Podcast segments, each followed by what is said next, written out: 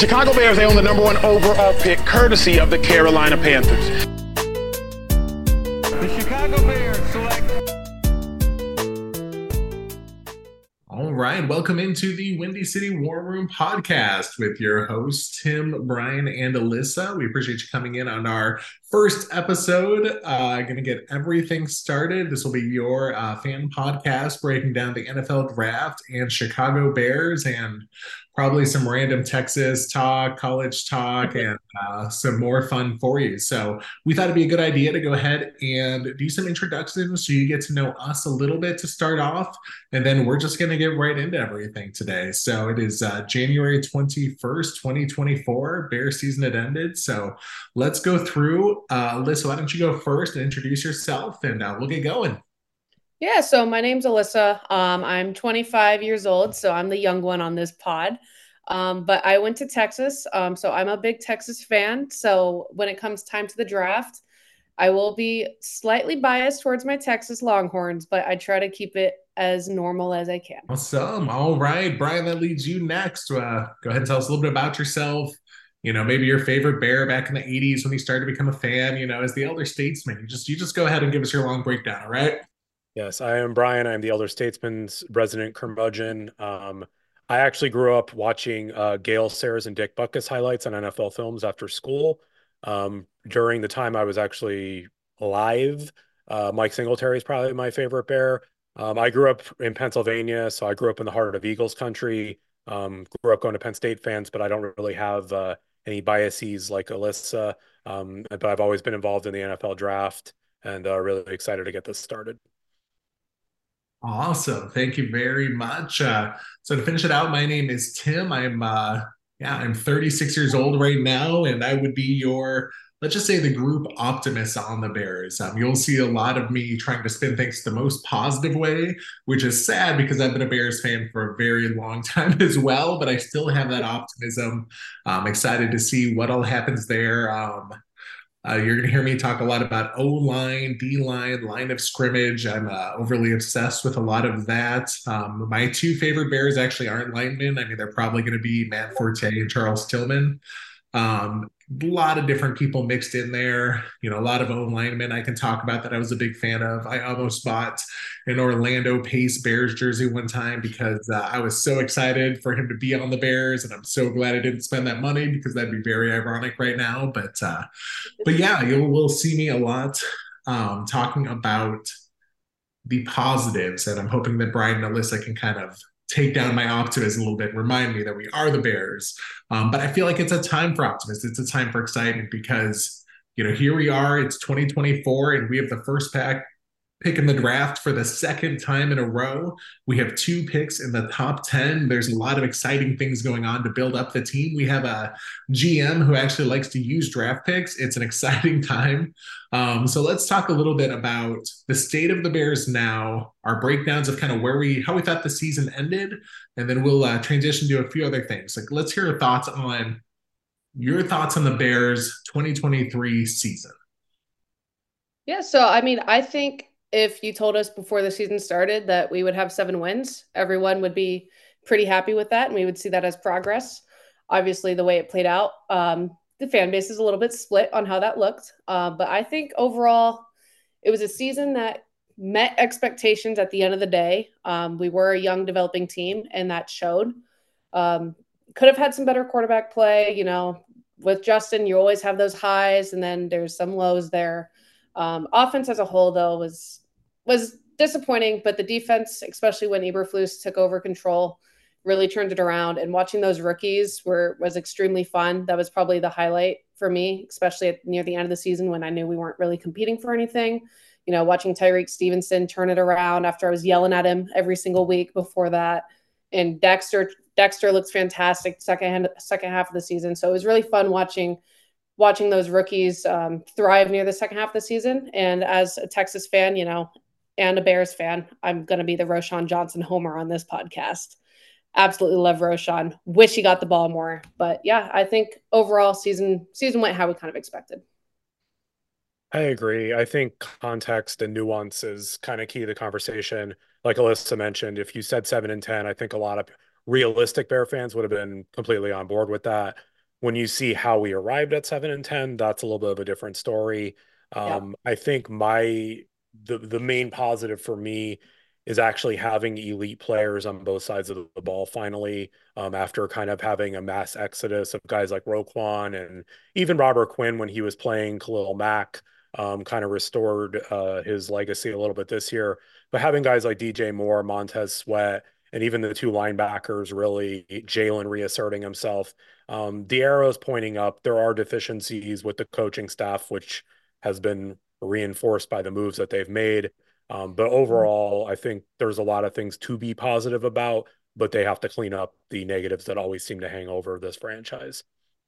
You know, it's so funny about this year for me, Brian, is that I think that if Ryan Poles, you know, when he interviewed for the GM spot 2 years ago, if he was selling ownership on a slow, long rebuild, this is like the dream process. You know, you had to imagine year one was going to be, let's tear down the team, take the dead cap hits, trade the veterans who aren't going to be here in 2 to 3 years. You know, they lucked out Lovie Smith. He is welcome to come on this show whenever he wants to. He will always have here. You know, he got us that number one pick. You know, we got to see people develop. We didn't win a lot of games first year. Then this year, you're continuing to see those steps. You know, we see Kyler Gordon becoming a top slot defender, which is really nice, becoming more consistent. You see Jaquan Brisker really turning it on the second half of the season, especially, even though he's fighting through injuries every single game. You see Braxton Jones coming and doing well. And then you see the new rookie class and people that are coming in. Darnell Wright, Tyrique Stevenson, even Terrell Smith when he filled in. So it's good to see 7 wins, you know, was right around where everybody predicted. It was a chaotic 7 wins, but I think chaos is what you have with a young team that lacks depth. So when Poles sells you on a rebuild that's going to take 2 to 3 years for long-time success, I think we're right on that sweet spot where we want to be. There's a lot of games we could have won. I think we would have won with more experience, but Brian, I think you crushed it with high-end players at premium positions. And I think that that's something that previous GMs really never had, and especially with their age. Montez Sweat's 27, DJ Moore's 26. You've got Braxton Jones, Darnell Wright at tackle. You've got Jaylon Johnson at 24 corners, Stevenson, Gordon under 25. I mean, it's just key players at key positions. Justin Fields, which we'll talk about a ton this season. He's under 25 as well. You know, just a lot of opportunity to add to those premium positions that I think are the most important thing in the NFL. So I love the team building that we have. There's a lot of positives there. I mean, the big negative that I had was just the development of the offense wasn't where I thought it would be. And I think that that was frustrating to see. I mean, we saw Darnell Mooney for a second straight year not be the player that we know he can be. We saw basically everybody that wasn't Cole Kmet and DJ Moore basically just be a guy. They didn't really matter in the offense. Khalil Herbert had moments. Roshan had moments. Deontay Foreman had moments. But it was just that side of the ball needed to take that step like the defense had. You could argue that there was more talent on the offense. And I was a little disappointed with how that ended. Yeah, I do appreciate DJ Moore, though. I will give him a big shout out because I did not know what wide receiver play looks like on the Chicago Bears, really, besides Alshon Jeffrey and Brandon Marshall. So DJ Moore was a very, very welcome addition. So good job, Poles, there. Yeah. And Montez, I mean, I was pounding the table for him over the Chase Young crowd, and even I did not anticipate this much of a effect, the Tez effect, to the degree that it was. So he's made, you know, obviously some missteps in the last few years, but he's made a lot of hits too. So hopefully that continues through this offseason as well. I completely agree. And, you know, so we ended the season 7 and 10. We beat, let's see, Minnesota, Detroit. So, you know, divisional record wasn't as great. Probably best win of the year. What was Detroit at home, I would say. Probably. You know, and a lot of the teams we played this year, which is fun to look at, are still in the playoffs. You know, Green Bay made the surprising run. Tampa Bay, Detroit are playing right now. I mean, and then Kansas City plays later on tonight. I mean, the first 3 games we had when everyone was panicking, they're still in the NFL playoffs right now. They're, you know, 8 of the last teams that are in the league right now. So, you know, we played the Browns in there and a few others. It's just, it's fascinating to kind of look back on what your perceived strength of schedule is versus, you know, where those teams actually ended up. But let's take a look at where we are. So we're in 2024. That season's done for the Bears fans. I mean, you know, things in the playoffs, those don't really matter. Let's take a look at where our picks are as of today. where our cap space is a little bit today and just kind of paint, you know, where we're at. Does anybody have our specific picks that we have right now for the draft? I don't have them all up. I just have the first round, but I can pull them up really quick. And let's pull up the cap space as well a little bit and just take a look. So I'll pull up the draft picks here. So we have pick 1 from the Carolina Panthers. We just want to thank you for just helping us out here. We're a franchise that's needed for a long time. We've been on the flip side of this type of trade where, you know, everyone's saying it's there. So I hope that Bryce Young turns into an all-star. Yeah, please. This is not going to be me bashing the Panthers. No one could predict the chaos that got us that pick, but no one a year ago or 10 months ago when the trade happened would have dreamed that that pick would have turned into the #1 pick and one of the best drafts the last decade. Still have faith in Bryce. Panthers fans still have faith. There's just moments that we see it time and time again. You put a guy who gets interior pressure on the O-line, a bad coaching staff that's not on the same page, no weapons. This is what happens. As a Bears fan, how many times have we seen it? All right, so I'm going to go through draft picks, and then, Marnie, you can go through cap space. So right now we have pick 1 from the Panthers, pick 9 from us. Our second rounder was traded for Sweat, so we don't have a second rounder right now. We have a third rounder, which is pick 75. We have 2 fourth rounders, one that is ours, one that's from the Eagles. Mm-hmm. And then we have our own 5th rounder. Our 6th and 7th rounder, those are gone. I want to say the 7th rounder was traded for N'Keal Harry last year, and I can't remember what happened to the 6th rounder. Feeney's the 6th, I think. So Feeney. Oh, Feeney, yeah. Oh, the great failures at center. All right. So, that's right now it's only 6 draft picks. 4 or 5 of those are going to be in the top 125 picks. And I'm sure that we're going to be able to do a lot more picks. So no, we're in a great spot there. Brian, where are we at with cap space? So this is before any cuts. We have $46 million in cap space with the anticipated, I'm guessing post June 1 cuts of probably Eddie and Cody Whitehair. You're looking at an additional probably $24 million being tacked on. So for the second straight offseason, money is not going to be an object, but I also do not expect Poles to go on a spending spree. I think he'll be judicious and sign a lot of second wave people, but we're in good shape there as well. Yeah, we'll get a lot of time to talk about free agency, but $70 million basically is the number that I've been kind of working on in my head with the cuts, not factoring in the Jaylon Johnson tag or extension if he's the #1 corner. But so definitely a fascinating spot to be in there. Let's talk end of season. What are our needs? What do we need right now? Let's ignore the quarterback conversation because we can go on that for an hour. That's a whole other episode. Have these top, 5 picks in the top 125. We have top 5 in cap space after the expected cuts. We're not really losing anybody, I don't think, of value, depending on how you talk about Mooney. What are guys' views on your top 3 needs for the Bears heading into this offseason? That we need to be addressing. Yeah, I think we'll need another edge alongside Montez Sweat. Yannick Ngakoue was that other guy, but he's also a free agent as well. So we will need another edge, whether that's through the draft or through free agency. But I do think free agency is so deep that we'll probably attack that through free agency there, because there's a lot of names which we can get into in other episodes. But, certain guys like Bryce Huff, Chase Young, even if they want to pair Washington duo up again.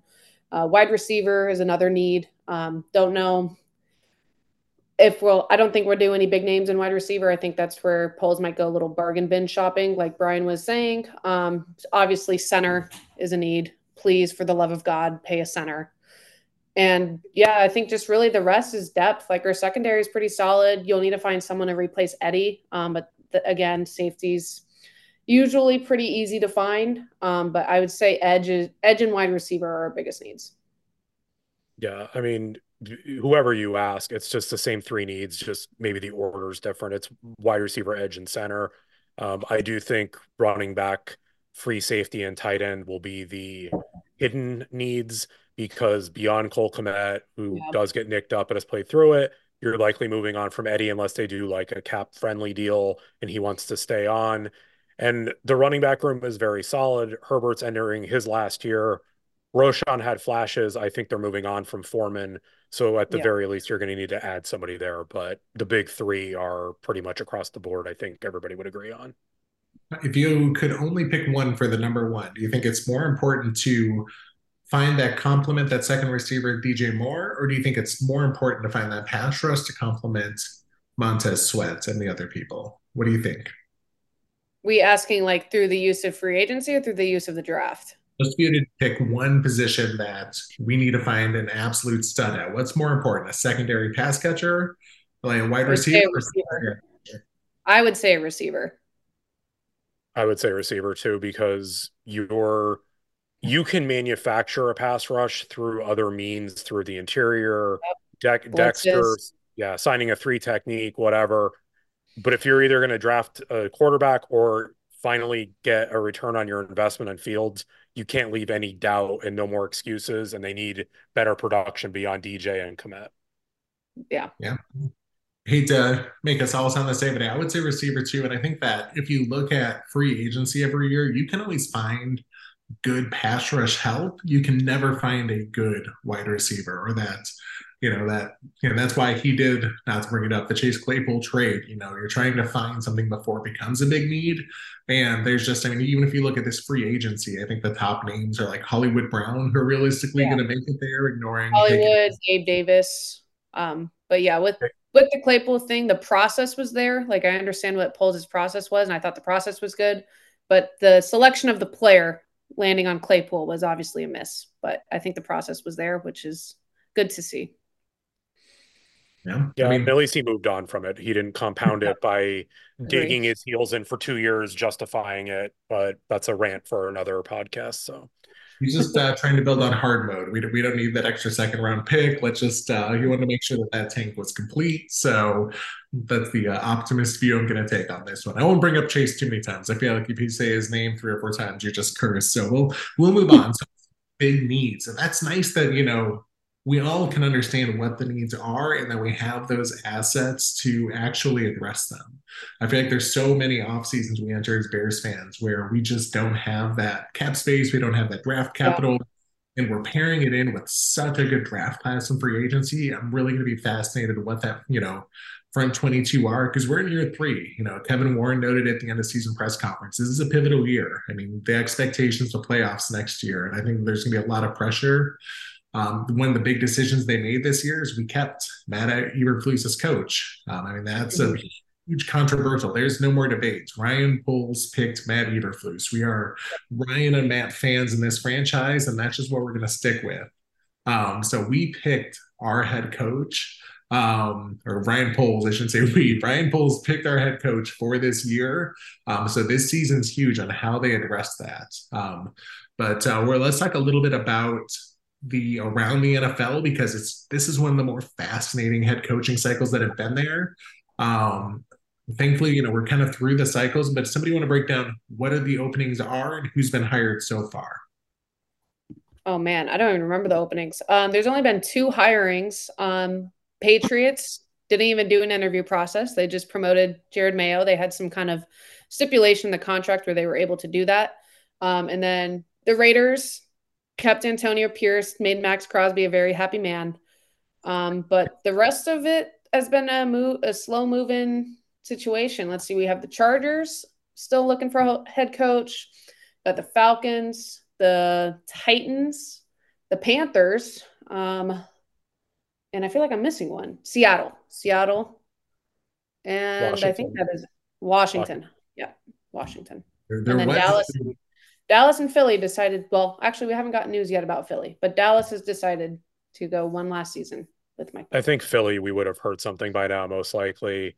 Probably. And then Washington did interview Bieniemy finally today, so he's on the board with an interview. So, yeah, and it's just, this is one of the more fascinating cycles and why I want to bring it up. You have one of the most winning coaches in NFL history and Bill Belichick. You have the college national championship winner in Harbaugh, former, San Francisco great coach that was in the NFL prior. You have the top offensive coordinator in the NFL, and Ben Johnson, quick up-and-comer, and Bobby Slowick for the Texans, who's just a fast riser in his first year playing calls for C.J. Stroud. So, just a slew of defensive people, Dan Quinn, Raheem Morris, Mike McDonald out of Baltimore, Aaron Glenn, which I'm still shocked he's getting that many interviews, but former coach of the year Mike Vrabel as well. Yeah, and I didn't even mention Mike Vrabel. It's just an insane. If we would have said this a week ago, 2 weeks ago, that this was the list of candidates, I feel Bears' outrage at keeping Eberflus is more upset because there's so many candidates there versus what Eberflus actually did as a coach.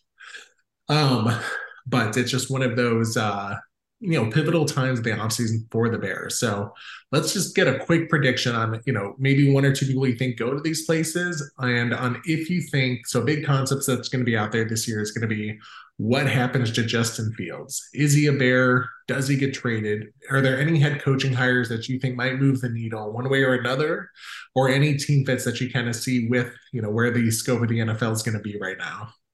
Yeah, I think an interesting one is not necessarily who the head coach is, but maybe who the GM is for the Raiders. It looks like they're going to keep Champ Kelly as their GM. They haven't made it official yet, but Champ Kelly was with Ryan Pace. He was, kind of the right-hand man there when they traded up for Justin. So I do think that is a situation that the Raiders would be interested in, because odds are they won't be able to get one of the top three quarterbacks in the draft.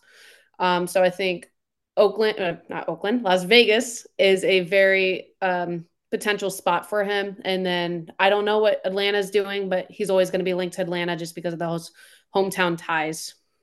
Yeah. And Pace. And Pace. I forget about him all the time. Well, that's understandable. We all try to. So I think Atlanta makes sense only because if Belichick or even Vrabel or Harbaugh goes there, I don't know, maybe Harbaugh would, or even Vrabel. But it seems like Belichick is somewhat the leader in the clubhouse, but that could change. I don't see at his age wanting to develop a rookie. Fields, you could kind of insert in there. There's pieces there to work with him. He did always have an infatuation, which came many years too late, with Cam Newton. So this would be like kind of a redo on that. I also, maybe Josh McDaniels resurfaces there as an OC. Because he's probably not going back to New England. So that is probably where I would connect the dots.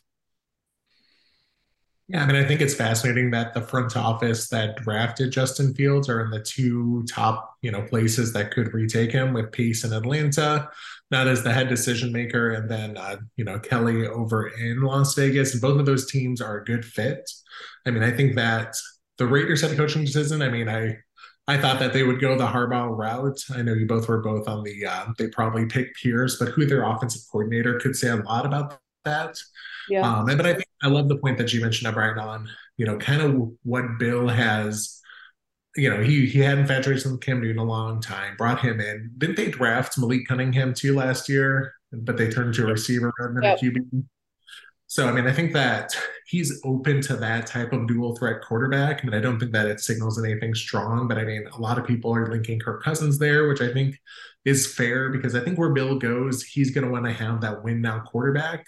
And for me, that means Kirk Cousins, or it means Justin Fields in a way. I don't think that there's a lot of options out there beyond those two. Russell Wilson, maybe. Oh, yeah.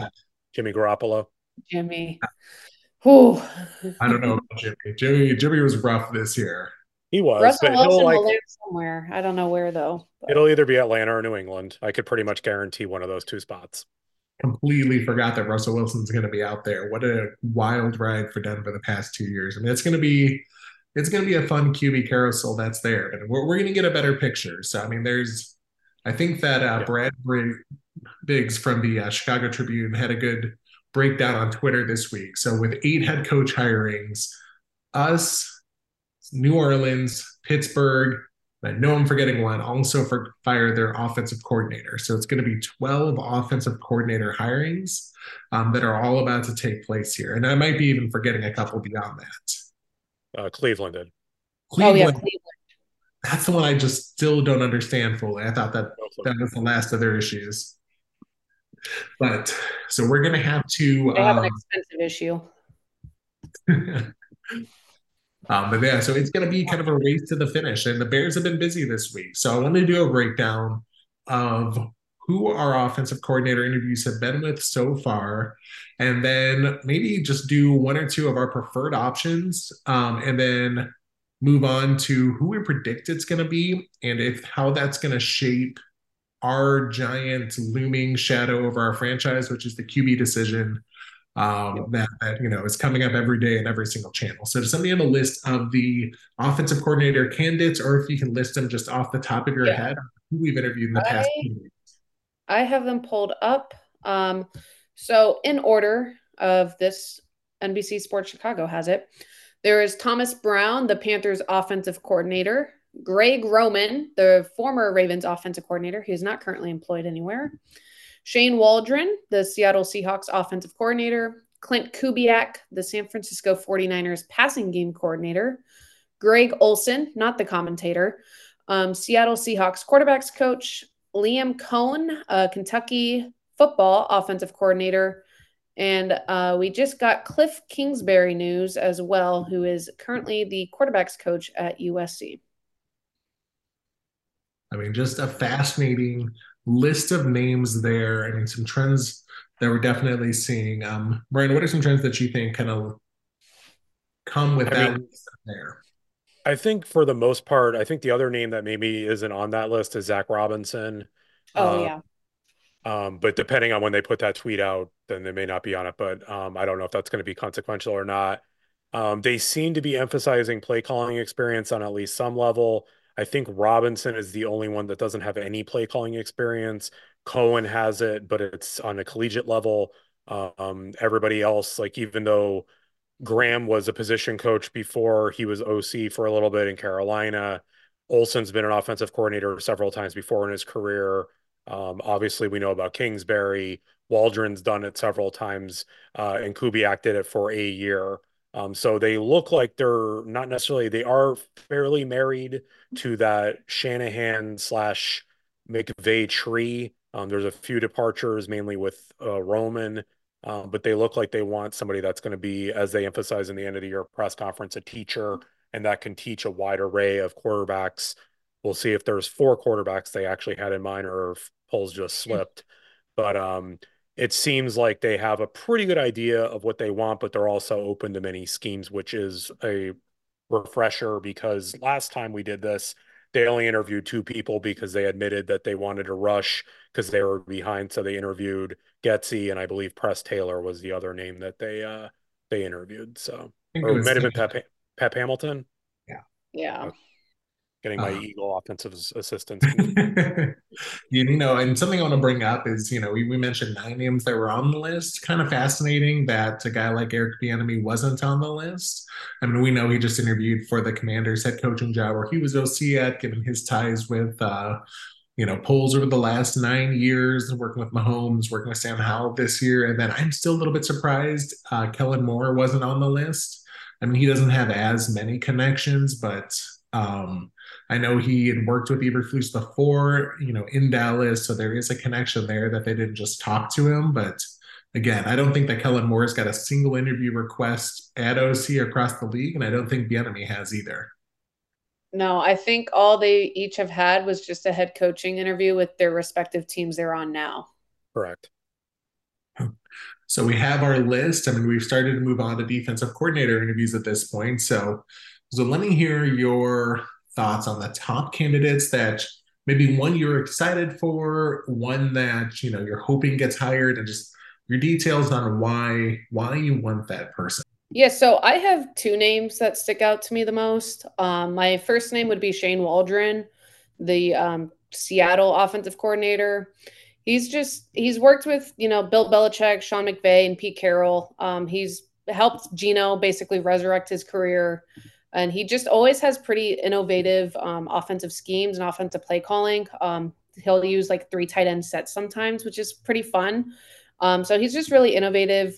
His offense is usually in the top half for things, and scoring, rushing, passing. He's usually in the top half. He's worked with Jared Goff, Russell Wilson, and Geno Smith, and he's made them all look, you know, pretty respectable. All three of those are pretty good quarterbacks, though. But I think Waldron's an interesting name, and the second name for me would be Cliff Kingsbury. Just end of the day, he knows how to coach an offense to me. He comes from that air raid system, but I do think he does a little bit more than just air raid. Even when he was with Arizona, they had top offenses pretty much every year except his last. And I know a lot of people say, well, he doesn't run the ball. Kenyon Drake was like 5 yards short of 1,000-yard season with Cliff Kingsbury as the head coach. So I don't think running would be a giant problem with Cliff Kingsbury. Yeah, I would probably co-sign Waldron. I don't necessarily know if I would say he's my top one, but he's up there. He's worked with an array of quarterbacks. He worked with Russ. He's worked with Goff. And he's also worked with Geno, as Alyssa referenced. So that there's that different types of quarterbacks he's worked with. They've been pretty productive. The only criticism I have heard with him, which is also one that is synonymous with Kingsbury, is that they don't run the ball enough. I was listening to Waddle and Sylvie this past week, and they had Brock Huard on, who does the games for Seattle, and he said that was the main complaint and criticism for Waldron. Some fan bases are just never happy no matter how many times you run the ball. They did have Kenneth Walker and Charbonnet, so I know they got decent production out of both. The other guy isn't necessarily that I would want as an OC, but I want him on staff, and that's Greg Olsen. Again, I think a lot of Bears are going to freak out that we're pulling a Jeff Saturday and we're hiring a commentator. It is not that Greg Olsen. But as I've pointed out to a few other people, look at the names, the numbers he's produced at where his stops are, but pay attention to the names there. He got 19 touchdowns and 12 interceptions out of Joey Harrington. He got 4,800 yards in the passing yardage leader out of Derek Carr. He got probably his most impressive year, 36 touchdowns and 4,000 yards out of Blake freaking Bortles. And they rode that to an AFC championship game. So again, maybe the numbers overall, Josh Freeman, he also got a few good years out of him. And these are all very different types of quarterbacks. So even if he comes only as a quarterback coach, but I think you could do worse as an offensive coordinator. And this, I don't necessarily think should be a selling point, but I'll put it out there anyway. If you hire him as your offensive coordinator and he does well, I don't think anybody's going to be running out to hire a 60-year-old. Probably not. So just saying. But the totality of his resume is pretty impressive, especially the minds he's been associated with. Gruden trusted him. McVay trusted him. And then Pete Carroll trusted him. So you have three fairly accomplished head coaches there that bestowed their offense on him in some capacity. So they would be the two names in some capacity that I would like to see come to Chicago. Yeah, I mean, it's interesting. And I feel like a lot of people kind of grimaced at the Greg Olsen interview a little bit. I would love to see him here with some of these young McVay guys as QB coach or in that secondary role. I mean, just having that kind of guy on the staff, especially if you hire somebody on my list is actually going to be Zach Robinson. I'm going to put him there just because I feel like the NFL is going to know better than I do. And he's received so many inquiries at this point. And I think that he's been under directly McVay for 5 straight years now. Assistant wide receivers coach, assistant QB coach. I mean, he touched a few different parts of the offense, and I want some of that, that Bobby Slowick, that Kevin O'Connell magic, coming from that tree of just guys who are innovative in today's NFL. The part about not play calling scares me. Heading into this, I wanted a guy who was an experienced play caller. I wanted a guy who's worked with QBs before, preferably developed a rookie quarterback or a quarterback. And I think that Waldron and Kingsbury definitely hit both of those a little bit better, as do almost every other candidate. But Zach Robinson's really interesting to me. But he's also, I think, the highest risk out of anyone we're interviewing, because just because the people before him succeeded does not give any hindrance that he will succeed. But it's just interesting that he's gotten the interviews that he has. My number one, I mean, I don't completely go off what everyone else has, but it would be Waldron as well. I mean, it's kind of boring, but the things that I've heard about him that worry me is that all Seahawks fans are telling you that, oh, he's great with that first drive or two. He does amazing. But then when we have to actually game script, that's where things fall apart. And we've lived that life. Luke Getsy might be the best drive one offensive coordinator in the NFL. But it's you know, it's just, it's a good list of names. I mean, I'm never going to panic on who we hire as a coordinator or as a QB coach, because there's so many variables. I mean, who is the best offensive coordinator we've had in 20 years? Adam Gase? I don't know. I mean, Adam Gase, Mark Trestman, probably. Mark Trestman's probably the most hated coach of the Bears in the last 20 years, but he could call an offense, it seemed. Ironically, our two most successful offensive coordinators historically are probably two of the most hated figures in Chicago sports, and Mike Martz and Mark Trestman. Yeah. Oh, God. Oh, tell Mike Mo. No, never mind. But we'll try to get PG on the podcast. I can do it if you want. So. No, I don't want to put the explicit tag on this. I mean, what I like is for the cycle is I like the approach this time. I like the process. And I think we're definitely going to see some of these guys because we have a offensive coordinator role open, QB coach, wide receiver coach, running back coach, and assistant tight end and assistant O-line coach. So it's going to be 5 or 6 names that we see in there. So those are mine. We are seemingly done with offensive coordinator interviews as we've moved on to defensive coordinator ones. So give me your prediction next week, 1 week from now. Who are we talking about that we just hired an offensive coordinator? See, this is tough. I think they're going to stay methodical. And most of the other teams don't seem like they're in any rush to hire and fill their staff. So I don't think Poles will feel like he's in any rush. But I'm going to guess it is either Waldron or Clint Kubiak. And Kubiak, we didn't even talk about a lot. I mean, he's definitely a guy who has the play calling experience, worked under Shanahan. And I think that the family ties there, I think, will be important to somebody like, you know, not Kevin Warren, because I don't think he has a big say in this, but I think that will have a factor that's in there. He grew up in the NFL life, and he's only had that 1 year. But definitely two good names. Brian, what do you think? I think it's Kubiak at this point. So probably a week from now, we will still be waiting because they can't hire him until they're done. So, yeah. He has 1 year of experience. I would ideally like more, which is why Waldron's rated higher for me and some of the other guys. I looked at the numbers. Dalvin Cook did well. Cousins had a good year. It's a small sample size. It's better than Getsy as far as experience, but 1 year I'd like a little bit more, but they may not be able to. And I think the temptation to pick from the Shanahan tree is going to be too tempting, and they're going to go with that. And I feel like they try to talk themselves out of that tree, that they talk to like 7 guys on that tree and then a great Roman and Cliff Kingsbury just to troll everybody based off who were going to be a quarterback.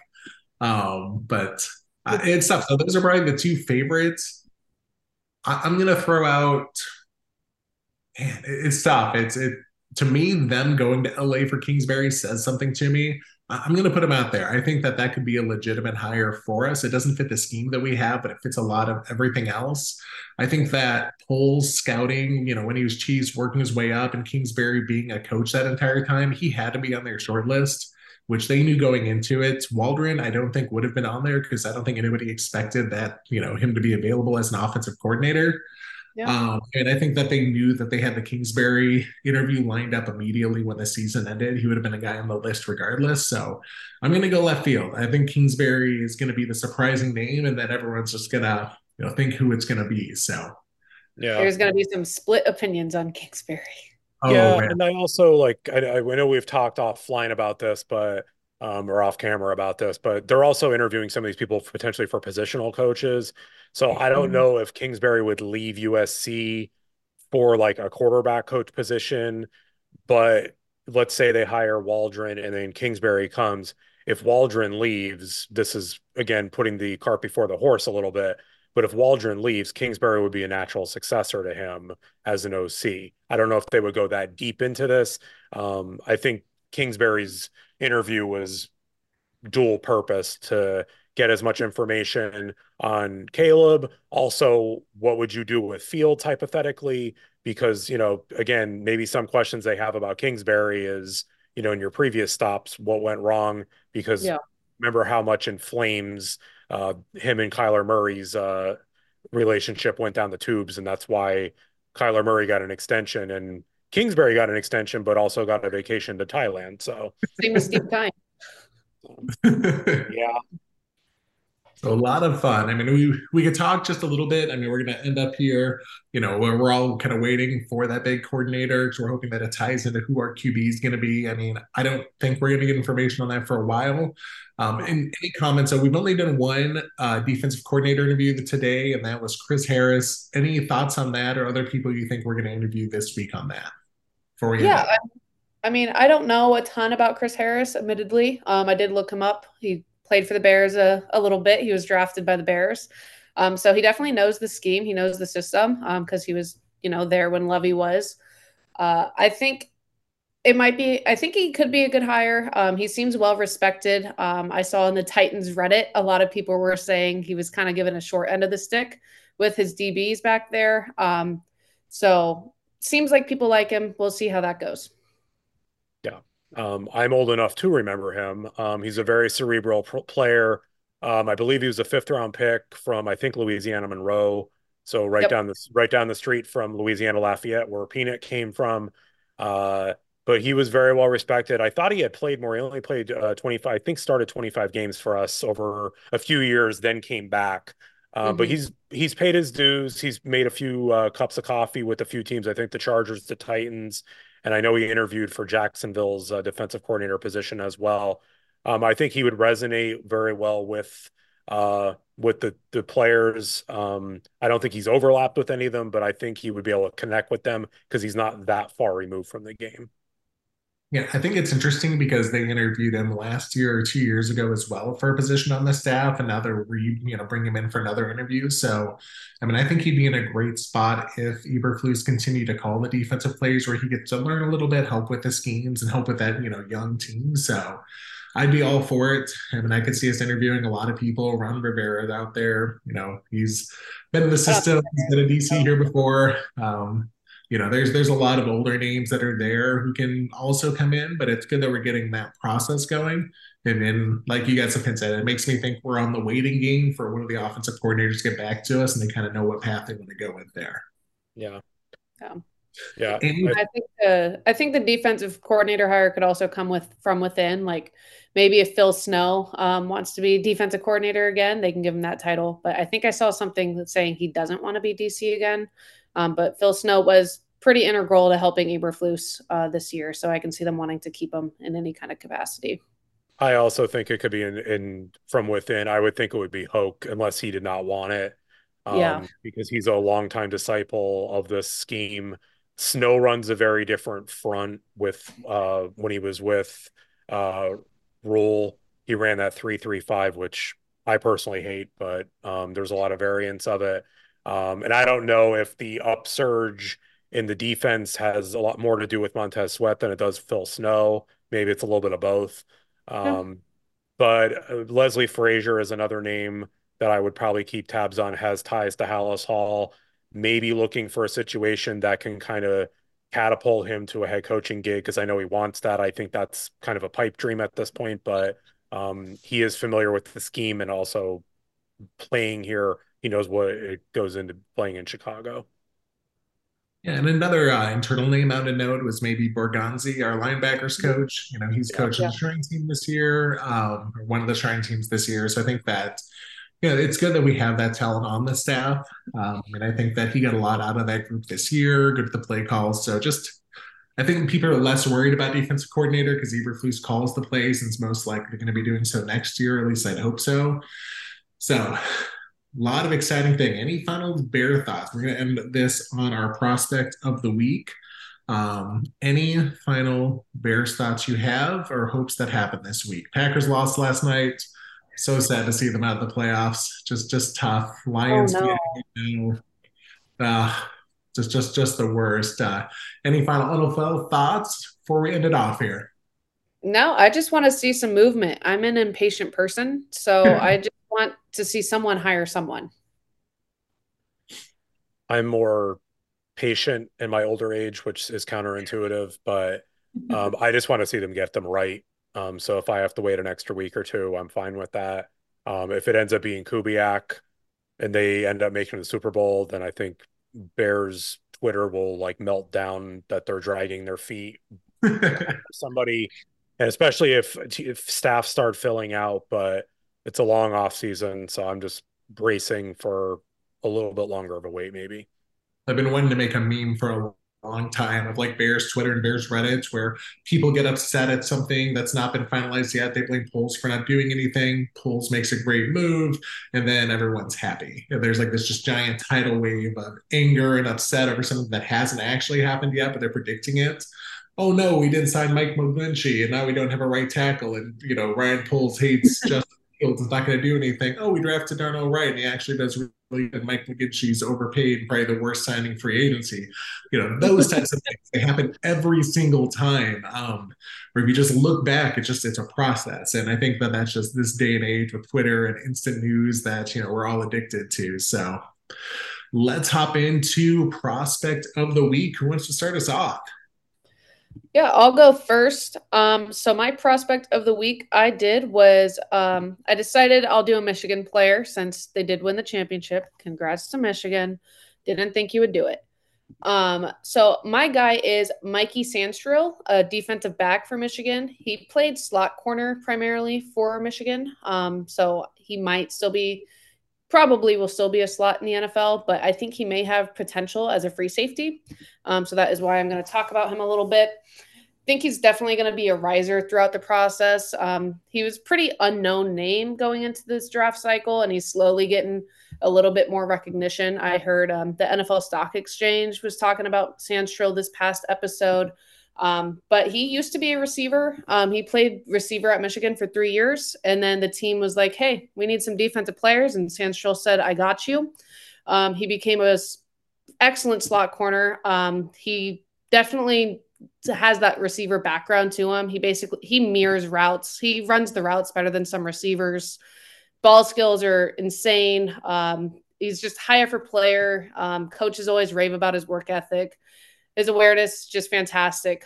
So I think he's going to be a good ball hawk in the league, whether that's at nickel or at safety. Yeah. I'll knock it out. So I'm only going to talk about linemen for the next however long that we do this. So mine is going to be, and I apologize if I pronounced this wrong, Talisa Fuaga. He's the offensive tackle out of Oregon State.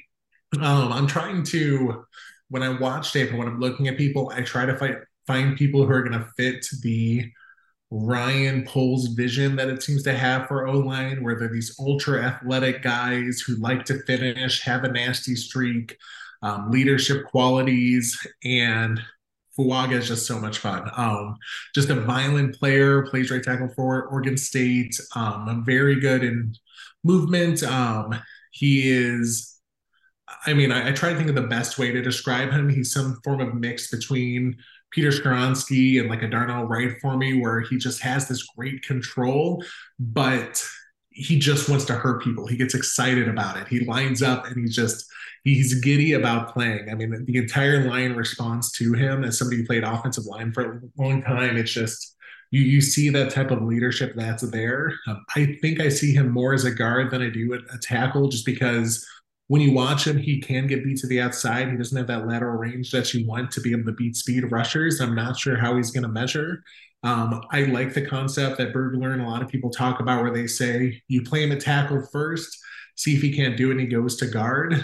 For me, I like Skoronski last year. I thought that you would play him at tackle, but if we did we're in a position at pick 9, the receivers are gone, Bowers is gone, tackles are gone, and we want to trade back. He's a lineman that I could see fitting directly next to Darnell Wright. Maybe he can move over to tackle, and if you just have this just nasty offensive line with Wright and Fuaga and Tevin Jenkins, maybe Cushenberry or Viedas, the Dallas center that I just completely butchered his name on. So just a really fascinating prospect. He's definitely going to be in that top 15 to top 20. This offensive tackle class is just so stacked that it's going to be interesting what people value at the position, because he has it. He may not be the elite athlete. Some guys in this offensive line are going to be, or in this offensive class are going to be, but he's just an elite football player. Instincts are there. He's everything that you want in a lineman, and he's going to be a good starter from day one. So somebody that I really enjoyed watching, that likely, I know we don't need an offensive tackle, but somebody, if we picked him, I would just be very, very excited for it. Yeah, my guy is a little bit off the beaten path. Definitely does not have the pedigree school-wise, but he is from the father Harbaugh's old school, Western Kentucky. So watching Debo highlights last night, the brief amount that he played, Malachi Corley from Western Kentucky is going to be somebody that I'm sure we'll talk about more in future episodes. He could potentially be somebody, assuming that we draft or sign somebody, maybe draft a wide receiver, we do a double dip. He's somebody you could probably bring along slower, but he may be their take two on what they thought Velus would be, where you just get him in space and kind of let him. He is a little raw as far as route running. There's definitely some, you know, technique you have to work with, whoever the new wide receiver coach is going to be, but he's somebody that they have always emphasized people after the catch. And he was nicknamed by his teammates the Yak King. So he's a bigger receiver. They didn't really try to use a lot of nuance. They just got the ball in his hands and go. So you can maybe mess around with him, get some small packages to start off and kind of spoon feed him, and then possibly be a replacement for Velus and special teams as well too. But he's somebody that should be fun to watch throughout the All-Star games, the Combine, and maybe, you know, visits or personal workouts. So Malachi Corley, put a pin in that name. Yeah, that's a good name. Love Corley. I'm so happy that you brought him up. I mean, just to piggyback off that, I did watch him about a month ago. I just saw, I forget who was talking about it on Twitter, and I hopped in a few of his games, and he's like my dream and like the early third, like pick 75. There's, you know, we keep saying that he's not going to get there, but somebody has to get there out of this insane wide receiver class. Yeah. I mean, it's one of those where I'm not going to panic if we don't get a wide receiver at pick 9, which I know is the dream everyone has right now, because if we can pick up, who knows, a Keon Coleman early round 2, if we get one of those picks, and then Malachi Corley in round 3, it's just, there's so many good people, and Corley has some of the most fun tape. If anyone's out there, just watch some of his highlights from the last year. And if we are running that Shanahan style system with Kubiak or with Robinson, or even if we're running an air raid with Kingsbury, he's just a fascinating prospect and just a lot of fun to watch. So any final thoughts that we have there, Brian or Alyssa? No. Thank you so much for joining us on the first Windy City War Room podcast. You can follow us on Twitter at Windy City WR. Hopefully, we're going to be creating a new Twitter. I'll be Windy City WR Tim on Twitter, and we appreciate your time.